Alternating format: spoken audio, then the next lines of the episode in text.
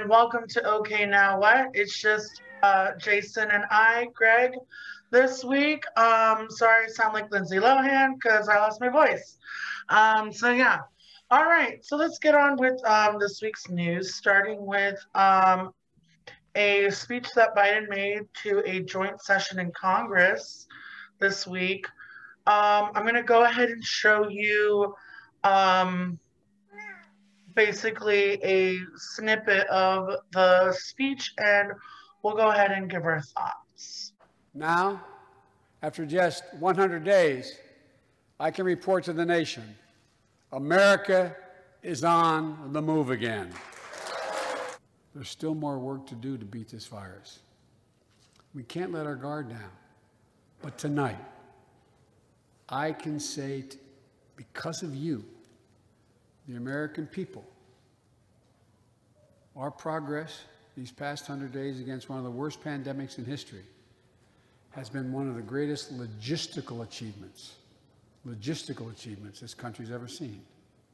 The American Jobs Plan will help millions of people get back to their jobs and back to their careers. twelve years is no longer enough today to compete with the rest of the world in the twenty-first century. That's why my American Families Plan guarantees four additional years of public education for every person in America, starting as early as we can. The American Families Plan will finally provide up to twelve weeks of paid leave and medical leave, family medical leave. No one should have to choose between a job and a paycheck or taking care of themselves and their loved ones or parent or spouse or child. How do we pay for my jobs and family plan? I made it clear we can do it without increasing the deficits. Let's start with what I will not do. I will not impose any tax increase on people making less than four hundred thousand dollars. It's, but it's time for corporate America and the wealthiest one percent of Americans have just begun to pay their fair share. In addition to my family's plan, I'm going to work with Congress to address this year other critical priorities for American families. For all transgender Americans watching at home, especially young people, you're so brave. I want you to know your president has your back. We have to come together to rebuild trust between law enforcement and the people they serve, to root out systemic racism in our criminal justice system, and to enact police reform in George Floyd's name. The country supports this reform, and Congress should act, should act. We have a giant opportunity to bend the arc of the moral universe toward justice, real justice. And I'll do everything in my power to protect the American people from this epidemic of gun violence, but it's time for Congress to act as well. We need more Senate Republicans to join the overwhelming majority of Democratic colleagues and close the loopholes required in background check purchases of guns. The soul of America, we need to protect the sacred right to vote. Instead, it's being attacked. Congress should pass H R one and the John Lewis Voting Rights Act and send it to my desk right away. The country supports it, and Congress should act now. Okay, so um, it wasn't necessarily a bad speech in my perspective. You know, I mean, when we hear Biden speak, it's sometimes a train wreck. So I guess I'll give him that. And I know this kind of goes into the lane of identity politics, but it was kind of nice seeing two ladies up there. You know, it was, I know I, I, I disagree with with them politically, but like it was nice, you know, it was, it, it was good for women. I, I really think it was because, yeah, I, I, like I said, I disagree with the politics, but the fact that we can have two women up there, I think that's pretty amazing. But now let's start with some criticism. Um, I'm going to give a, a little bit of a take on it. It was very overplayed. He was overselling his progress, and I say that in air quotes, because we still have children in cages. Um, we still have yet to see any student loan forgiveness. We do not have a fifteen minimum wage. We do not have at least a public option. Where's that public option, Joe? You know, you were so... Um, psyched about it on your little campaign trail. You know, there's, and people are like, okay, well, it's only been one hundred days. Well, um, I'm pretty sure he also said these were day one things. But, um, Jason, go ahead and give me your thoughts. So I, I, I feel like I'm uh, running parallel to you on this. Um, it was nice to hear not Donald Trump, you know, because every yeah. time I heard Donald Trump speak in this capacity, I felt like the country was shitting its pants. And I didn't feel like that with Joe Biden. Um, and, and I thought I was actually kind of surprised that he made it through the entire speech without some kind of major gaffe. Um, and so I'm, I'm going to give commendation for that. But you're right. He oversold it. Uh, the, the progress of this administration. And I don't want to take away from, you know, good things that he said. Uh, calling out protections for transgender people. Fantastic. Uh, yes. It's about it's about time that got put on the table at the federal level. Um, the John, right, John Lewis Voting Rights Act absolutely must pass. We have got to stop voter suppression.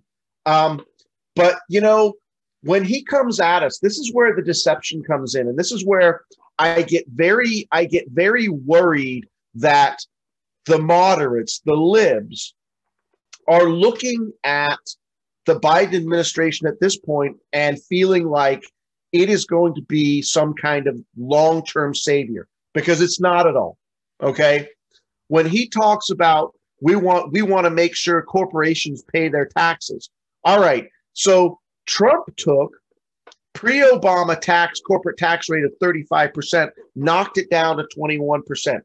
Biden's bringing it back up to twenty-eight percent. He's not putting it back at pre-Trump levels. How is that making corporations pay their fair share? Exactly. You want to talk about corporate taxes? Let's go back to Eisenhower when the marginal corporate tax rate was ninety-one percent. Okay, let's let's talk start talking about some real taxation on that kind of massive wealth, wealth that is often subsidized by our government and extracted always from the working class.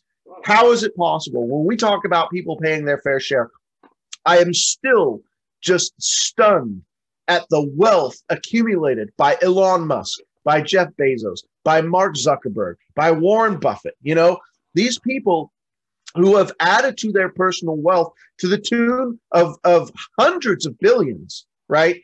While we still have people who are facing eviction, homelessness, can't get the health care they need. You called out the public option. Why are we not, you know, we don't have the the, the expansion of Medicare Act that uh, Bernie is proposing now uh, is still not enough, right? That's still not what we need. We need to have a full single payer system in this country. You know, we've got Uh, uh, uh, uh, he, Biden proposed a war budget was, that was thirteen billion dollars more than Trump's last war budget. How is that what we need as a country? So there are there are many things that I think are going to be uh, very deceptive, right? Like there's this deception of progress where the reality is nothing has fundamentally changed. There's some good things. I don't want to take away from the good things. Um, but in terms of, is it enough? Man, and this is where I really want the Democrats to pay attention. Is it enough to, in the November elections in two thousand twenty-two, is it enough? Have you done enough for the American people, for the working class, for the middle class? Have you done enough for them to put you back in office, right? I don't think so. And I think the Democrats, if they really don't pull it out right now, I was listening to Bree Joy on a podcast two days ago. So I think she did. Uh, yeah, it was Wednesday's podcast. We're Friday. It was Wednesday. And she said, you know, here's the frustration with progressives in Congress is they're not demanding. They're just not like screaming from the rooftops, demanding these transformative changes. And the Democrats are going to get their asses handed we're to not, them in the midterm elections. We're not accepting crumbs anymore. Exactly. Yeah. We're not accepting crumbs anymore. And you're right. Progressives do need to shout it out from the rooftops, which that will lead on to another segment later. Um, but yeah, and you mentioned Eisenhower. I do believe he was a Republican. He was a Republican, and he yeah. was a military guy too. So, he was general. Uh, that that just it baffles me. It baffles me, and it really does show the neoliberal turn. Uh, like it really it does show when you, when you look back into uh, American history. You know, it, it it does it clearly shows the neoliberal takeover, and um, that that really frightens me because then like. Where, where's our next transition? Where's this progress going to lead? You have Democrats in office right now who are willing to hold up legislation to repeal the salt tax, right? So the salt tax actually benefits millionaires, like like removing, like banning, uh, um, repealing the salt taxes benefits millionaires, right? It doesn't benefit the working class, but the but the Democratic Party, there are Democrats in there who are willing to say, well, we're not going to pass this, um, you know, re- big relief plan unless you include that. But where are they fighting for the fifteen dollars? You know, so again, you see these corporate Democrats who are willing to stand up to the million for the millionaires and for their corporate donors. They still won't stand up for the working class. It's going to, I, you know, I am, I am. really worried about these midterm elections coming up. I really am. The clock is ticking, Democrats. If you don't yep. act and get your shit done, we're going to see another Republican-controlled House and even a Senate. And, and then, then all right, this good work that does get done now, it's all going to get undone. You know, and I feel like, who knows, maybe the corporates want it, so then they can blame their their non-work on the Republicans, you know? I feel like that's the case because they don't want to work to actually put, uh, put these in place. So they're just going to wait for the Republicans to win and then blame it on them. That's what I feel like. It's uh, it, it, it tends to be a pattern, you know, uh, and I go back to the Georgia Senate elections. You know, I'm not sure that the Democratic Party as a whole actually wanted to win those elections so that then they could, you know, uh, uh, blame, just continue to blame everything on Mitch McConnell, you know, but now they now they can't blame everything on Mitch McConnell. Um, but what we but but they they could they could overturn the filibuster. Right. And that's and see, that's another thing yeah. right here. It's like it, anything passes through the House is not going to get through the Senate unless you get rid of the filibuster, and even then, you still got Sinema and Manchin and a few others uh, who are who are resisting. They need to get rid of the you know? parliamentarian. Well, Which they, they could just ignore do. the parliamentarian, but you know. Well, that, that's the thing; they can do that. If if um, we end up the, the thing is, if we end up with a too little, too late moment, it's it's really gonna it's really gonna hurt the future of this country. I mean, this is a go big or go home moment right now, um, and and I don't think that they're going big enough, and they're gonna end up going home. I agree. It's it's now or never, folks. It really is. Um, I want to go ahead and move on to another segment. So we were talking about overplaying, you know, the progress and whatnot, and demanding that progressives do. Um, demand more and yell off the rooftops and say, we want this. But it's really hard when you have one of these progressives, A O C, saying that Biden has exceed, exceeded expectations. I'm going to go ahead and show you a clip um, from um, uh, the Secular Talk by Kyle Kulinski. I love him. He's awesome. The thing that I will say is that I do think that um, the Biden administration and President Biden has definitely exceeded expectations that progressives had. Uh, you know, I'll be frank, I think a lot of us expected a much more conservative administration. Um, and I think that his, not only what has ultimately come out, but the active invitation and willingness and collaboration uh, with progressives in his first one hundred days, um, or almost one hundred days, uh, has been very impressive. And so while there are very, you know, there are areas where there are just plain areas of disagreement, um, I think that the the actual conduct of the administration has absolutely been in good faith, but not just in good faith, but active incorporation of progressive legislation, and also for those of us individually. You know, I can at least say that um, there has been a lot of openness and willingness and flexibility in incorporating uh, many of our goals, requests, demands, et cetera. Um, and I think that it has been to the benefit of the country.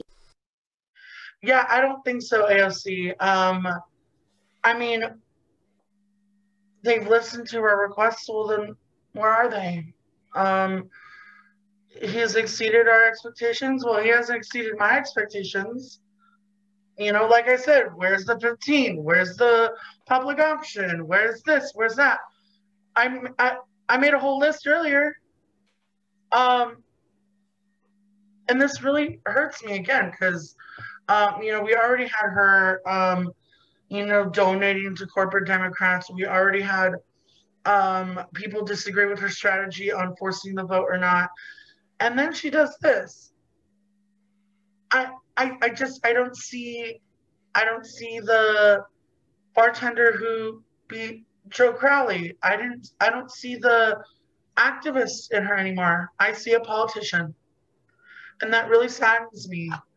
Um, but Jason, go ahead and give me your thoughts on this. Um, so I, I'm going to, I, I don't, this, this is a tough one. This is a tough one because, you know, when you say we didn't get the fifteen bucks, uh, I'll be honest, I don't know that I expected it. So when we, when we say, what were the realistic expectations of this administration? Um, I, I expected almost nothing. I have to tell you, I, my, I went into this administration literally, I mean, the Democratic Party ran a "We're not Trump" campaign all across the country. I mean, that's really what Joe Biden's election was about. It was about not being Trump. And so that was my expectation. My expectation was you're not Trump. Um, and so we got not Trump, and that there are some things that have been done um, that are progressive, I think is where her statements are coming from, because what she is really saying is we had no expectations of, at all. The bar was so low um, that getting anything at all feels like a win. And so I want to take her words in that context. And I also want to say where you say, you know, she's being a politician. Well, you know, the reality is that she is a politician and she still has to work with people. And I think when you have an idea that, you know, you might be able to work with, with some people who don't align with your policy positions or your values, that you might be able to align with them uh, or, or you might be able to extract something from them. You don't kick them in the teeth over it. Uh, and I think that's also where she's coming from uh, uh, as well. Uh, I had said some, crit- I, I had said to my own campaign team, some criticism of Pramila Jayapal because she had said something. Oh, I wish I remember what it was, but it was it was sort of thankful or congratulatory about something that had gone on from the establishment. And I was like, oh, I wish she wouldn't. And, you know, I had my campaign team tell me, you know, if you want to, if she wants to get something out of these people, it's not to her benefit or to our benefit for her to, you know, punch them in the throat. So I want to look at the politics aspect of it from that, because uh, we can still say Biden administration has not done nearly enough and we have to do substantially more and still be like, well, they did more than we expected them to. I, I well, think that's I, where this is coming from. I, I, I have to I have to disagree with it just a little bit, because you can still actively call out your colleagues on stuff that they're not uh, doing and still work with them on the things you can get done. Like, Like, for uh, for example, okay, and I say this as a future candidate, um, if I'm in office, yeah, of course I'm going to work with Nancy Pelosi on L G B T Q, uh, anti-L G B T Q discrimination or on that. But damn well, I'm also going to be criticizing her on this, this, and this actively. You can do both. You can chew gum and walk at the same time. Um, now... When I say, where's the activist and the politician? Well, I do recall a time where A O C uh, joined a, a group of uh, Sunrise protesters in Nancy Pelosi's office. We Would definitely she need ever more of that. Do that right now? Would she ever do that right now? I don't think so. Yeah, you might be right. You, you honestly, you might be right. Um, you know, I, I'm still, I'm still very critical of the mama bear comments. Um, I, you oh, know, I, I, I, it's, it's, uh, I, I, I thought it was, a, it was a, it was a really bad look. Um, but I do, I do, I do want to say I understand where she's coming from, and I also understand the the the criticism of, you know, you're not going hard enough at these people anymore. I see that, you know. So um, I I want to ask. Let me let me let me just kind of interject here. What did you think of Jamal Bowman's uh, post um, uh, speech? Speech? Did you listen to that? I actually didn't. Um, okay. Could you give the audience some insight on that? Well, I mean, he, he, I didn't listen to the whole thing because I was, uh, I was on the road at the time and my internet was not good. So I got snippets of it, but you know, the, I, I really think the, um, he was not critical of the Biden administration. And I think that's kind of, you know, it, it wasn't a bad thing, because he basically said, you know, I'm not going to knock the things that Biden has done at this point, but I'm also going to say it's not nearly enough. We've got to keep pushing. We've got to keep fighting. And I think that's kind of the, you know, that is the the the narrow line you have to walk, where you're not punching the people that you need on your side in the teeth, but you're also not saying uh, you, you're not you're you're also not going like, oh, isn't this wonderful, you know. Uh, and, and it's a fine line, you know, and honestly, that's the art of politics right there. It is a fine line between, you know, taking your political adversaries and, and, and, and knocking them around, and then saying, okay, well, I kind of need these people if I want to get the stuff that, that I'm going to get done. So um, I'm going to test, you know, when I'm elected in uh, for Washington second, I'm going to test that theory, because I am, you know, I, I am not a very conciliatory person, you know, uh, and, and I have a reputation for, you know, going after things really hard. So we'll see what happens. You know, it just could be a bad political strategy just to, to go into it and say, Nancy Pelosi sucks ass, you know, and, and she, and she's a terrible leader. And then having to rely on Nancy Pelosi to bring my bills to the floor, because she very well could say, hey, fuck you, Call, you know. You, yeah. you, uh, you, you, know you have, oh, you sorry. see how that goes? You see how yeah. that goes though? But I like how you're being clear about it. And what A O C is doing is not so clear, you know, just saying, oh, it yeah. exceeded expectations. That doesn't necessarily mean where your expectations were. Um, when, when you say we had a very, very, very low bar, whoever is her publicist or, or, or is, is, is helping her prepare for these things, they need to be fired. I'm sorry. Like, I, I don't like this. She's not, I, I'm pretty, deep down, I don't think she means this. I really don't. Like, because I, like, again, I really hope she is the person she really is still. But I love, whoever's go ahead, in charge go ahead. of her, whoever's in charge of her, you got to go. Yeah, so we're talking we're talking about a public face of things, um, and and so we still don't know what's actually going on behind the scenes. I mean, we all we know is the public face, and I think that's where we as activists get very frustrated, because we want to have the information. What com- what conversations are taking place that we don't know about? Um, You know, what what plans are, you know, this is one of the things about the the force the vote issue, if we can just dial it back there a little bit. You know, okay, so you so you block Nancy Pelosi, but are you running anybody else? You know, or is this just That's like true. let's let's gum up the works? So, you know, if, if I want to I want to know, I mean, this is where I and they feel did like have I'm two years. I'm sorry, I'm sorry. They did have two years to put someone up there. So Sure. Sure, but they're all brand new. That's the thing. I mean, it, I I think I think getting into politics, it takes some time to get your feet wet before you feel like you know what's going on. So had they all come together and right right at, at the start said, okay, we're going to run somebody against Pelosi in, in two years, right?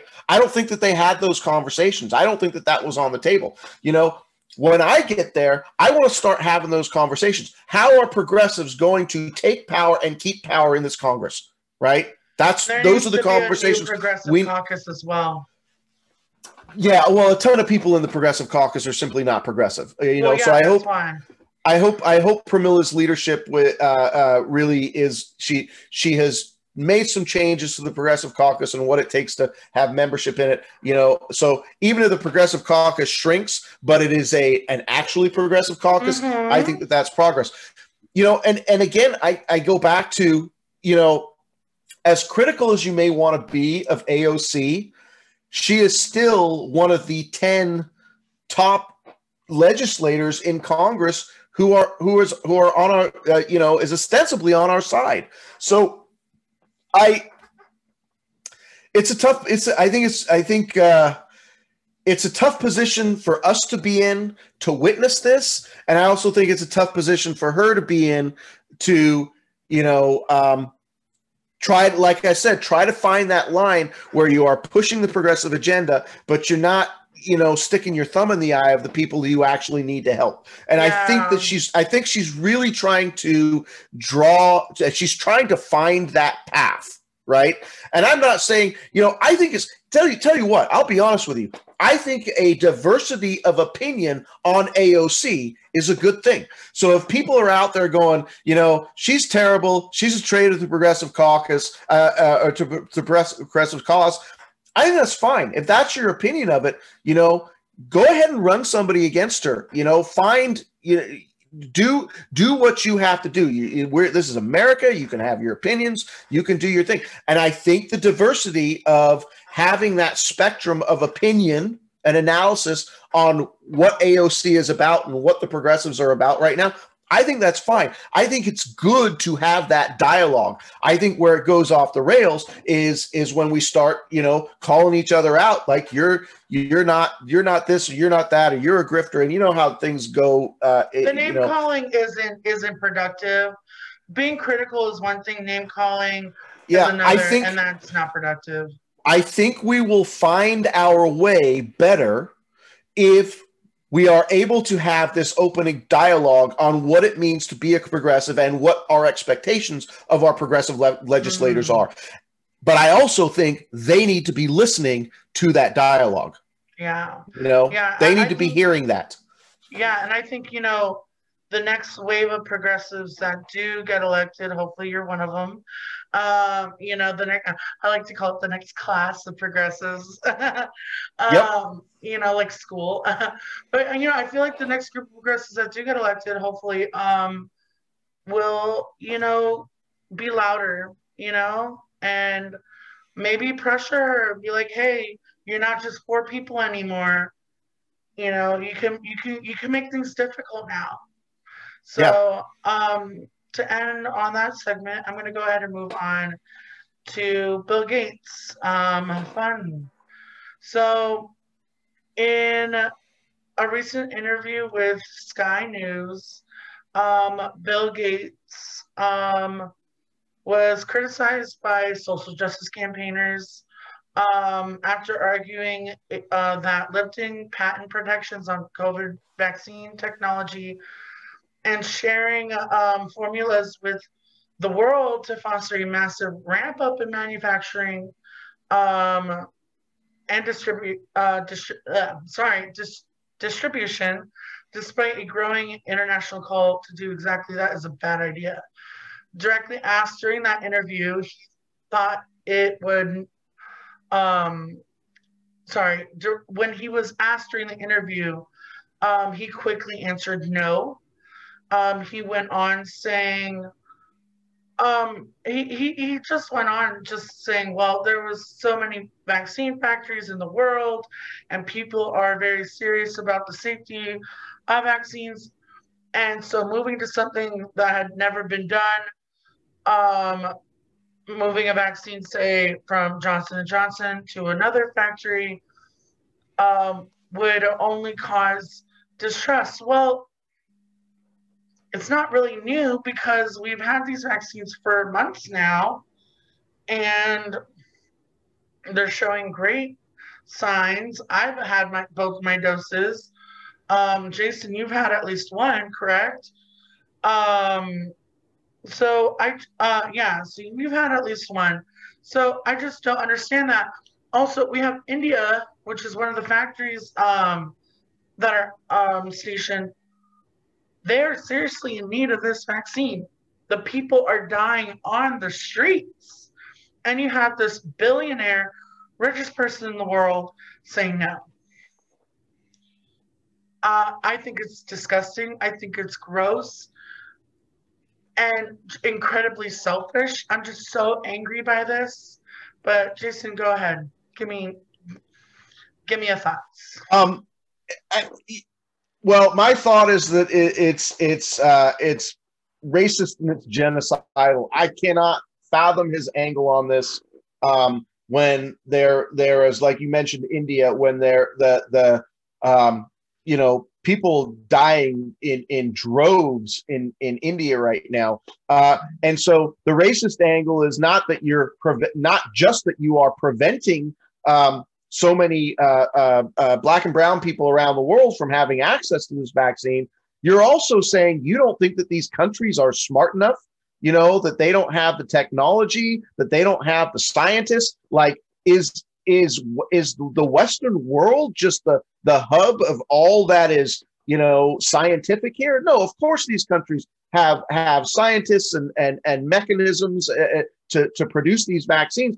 They just need the formulas. So is it about money? Is it just about money? I don't know. Why would it be about money? We're getting we're getting them we're getting them for free. No, absolutely. We have to we have to give other countries the technology, Uh, the, the vaccine formulas, whatever the technology is, so they can start producing these vaccines for their own people for free.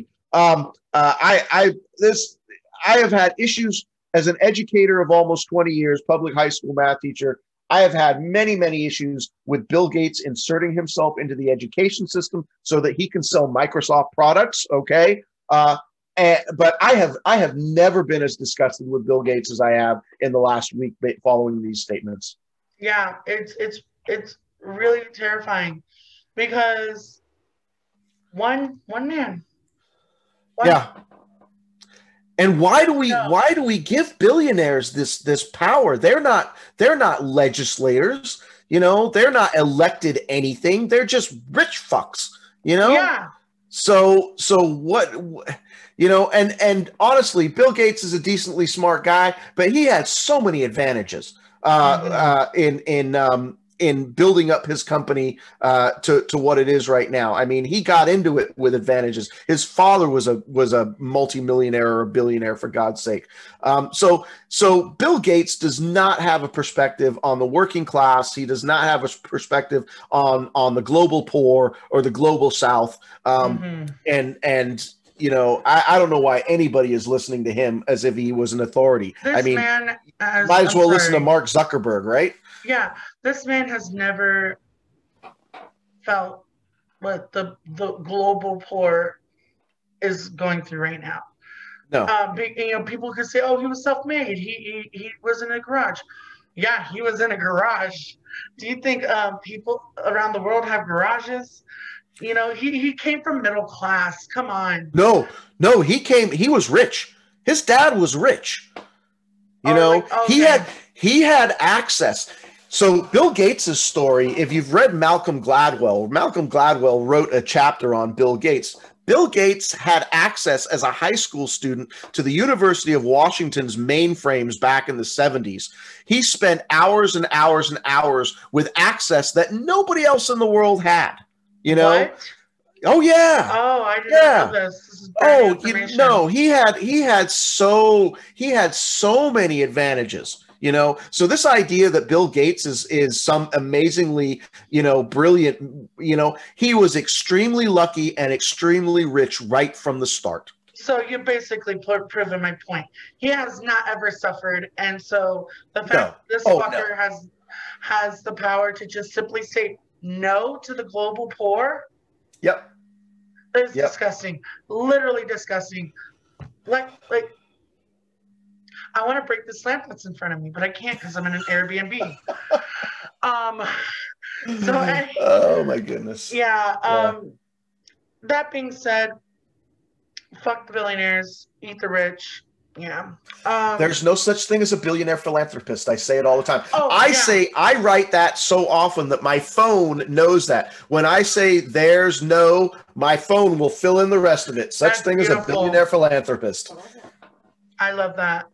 Um, so let's go to another, our last story. Um, it's also not so uplifting. So um, bear with us, y'all.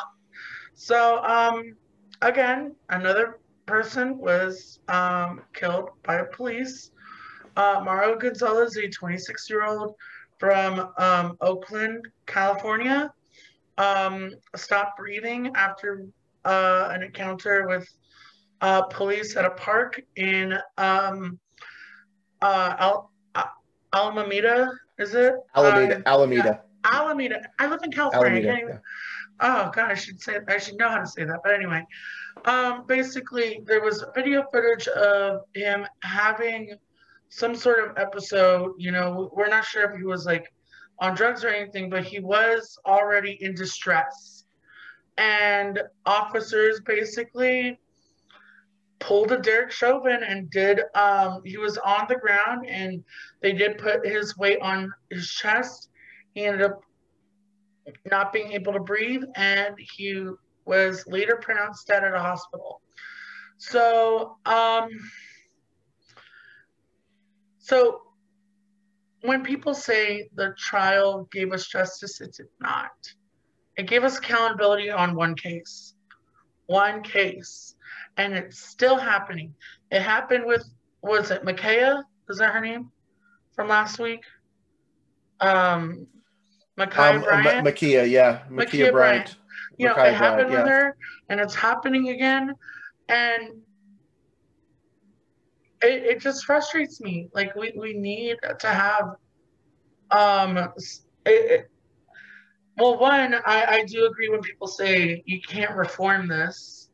You can't, um, you, you have to abolish it and start anew. You know, you, you got literally, you, you, you have to abolish it. it. It's at this point, you can't. Uh, but Jason, go ahead and give me your thoughts on this. So, I mean, the Mario Gonzalez, I watched the video. Um, he was not violent. I mean, he was confused. It seemed like he was confused. Um, The, you saw the cops do the whole "don't resist," and they were they were very mild mannered when they were talking. They didn't elevate, they didn't raise their voice, but they did the same thing: stop resisting, stop resisting. And he, this guy didn't want to be cuffed, you know. Um, but they weren't they weren't uh, you know they were they were telling him, you, you know, you got to produce I D, um, and you know maybe he didn't have any I D on him, you know, but he wasn't he didn't have any weapons. He wasn't a threat, you know. At the most, he was taking a nap in a park, uh, and seemed, you know, maybe he might have been having a mental health crisis. He might have been, you know, maybe he was coming down on, off of some hallucinogenic drugs and just trying to get his bearings. Um, but but it just, you know, it was just this other case of. They got physically violent with him, you know, regardless of the level of tone of their voice, they were physically violent with him. They did exactly to him what Derek Chauvin did to George Floyd, face down, hands cuffed behind his backs, and the full weight of this officer's body on his back, pressing his chest into the ground. And you heard him clearly trying to breathe, grunting in a way that it was clear he was he was now in serious physical distress. And by the time they rolled him over, they realized, oh shit, we've killed this guy. And they started doing, why are we having officers respond to people in this way anyway? That is exactly why, instead of having these untrained crisis officers there, these un untrained officers, that you need to call in a real, have some, have a counselor on site. You know, if, if this guy is, uh, Jason, go ahead. Because there's this, um, because when uh, the initial police statement um, was that he had a medical emergency during the altercation. Okay, how about take him to a hospital? Yeah, but go on, um, continue. I'm but sorry. It, but it happens. Here's point. The thing: is it happens? It happens so quickly, right? You're talking five minutes. You know that you're that that five minutes passes so quickly to kill somebody. In this situation, where he is not a threat to anybody. He's clearly, I mean, who cares if he wanders off? You know, have somebody keep track of him until you can get somebody who is trained to deal with somebody who is having mental health crisis or somebody who's having, you know, drug problems. You know, you want to have somebody be able to dialogue with that person, but their first response is, let's get this guy on the ground, let's cuff him, and let's take him off to jail. Does any of that need to happen?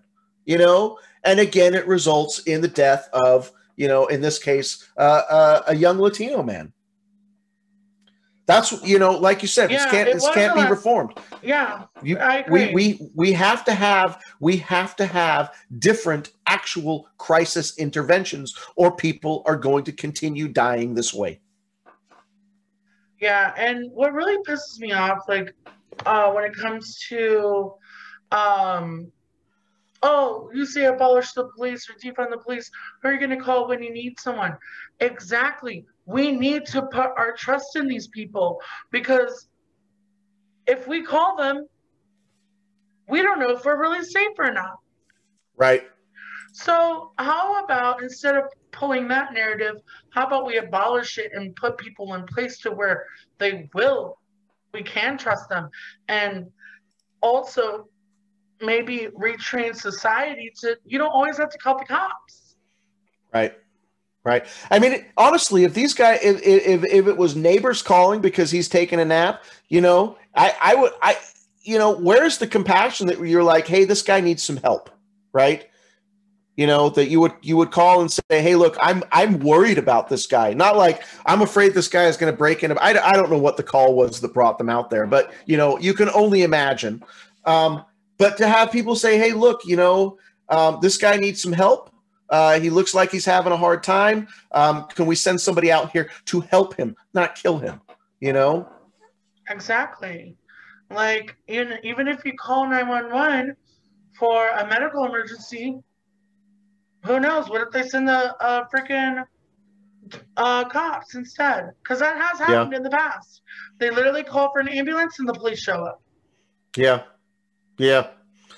Anyway, I mean, it's a, it's another it's another tragic, and and and and the worst the worst tragedy about it is we're going to see the same thing tomorrow, and we're going to see the same thing the next day, because you know we we are we are not getting the response at the legislative level uh, to deal with this. You know, so it it's good. You know, all right, so we're so we're going to ban chokeholds. That's fine. You know, but what are we really doing about armed response? What are we doing about all the money we're still dumping into armed police? Uh, rather than, you know, real crisis intervention, which is what people need. I agree. Um, well, folks, that wraps up this week's episode of Okay Now What? Um, please go ahead and check us out on Spot Spotify Saturdays every week. Uh, please tune in next week as well.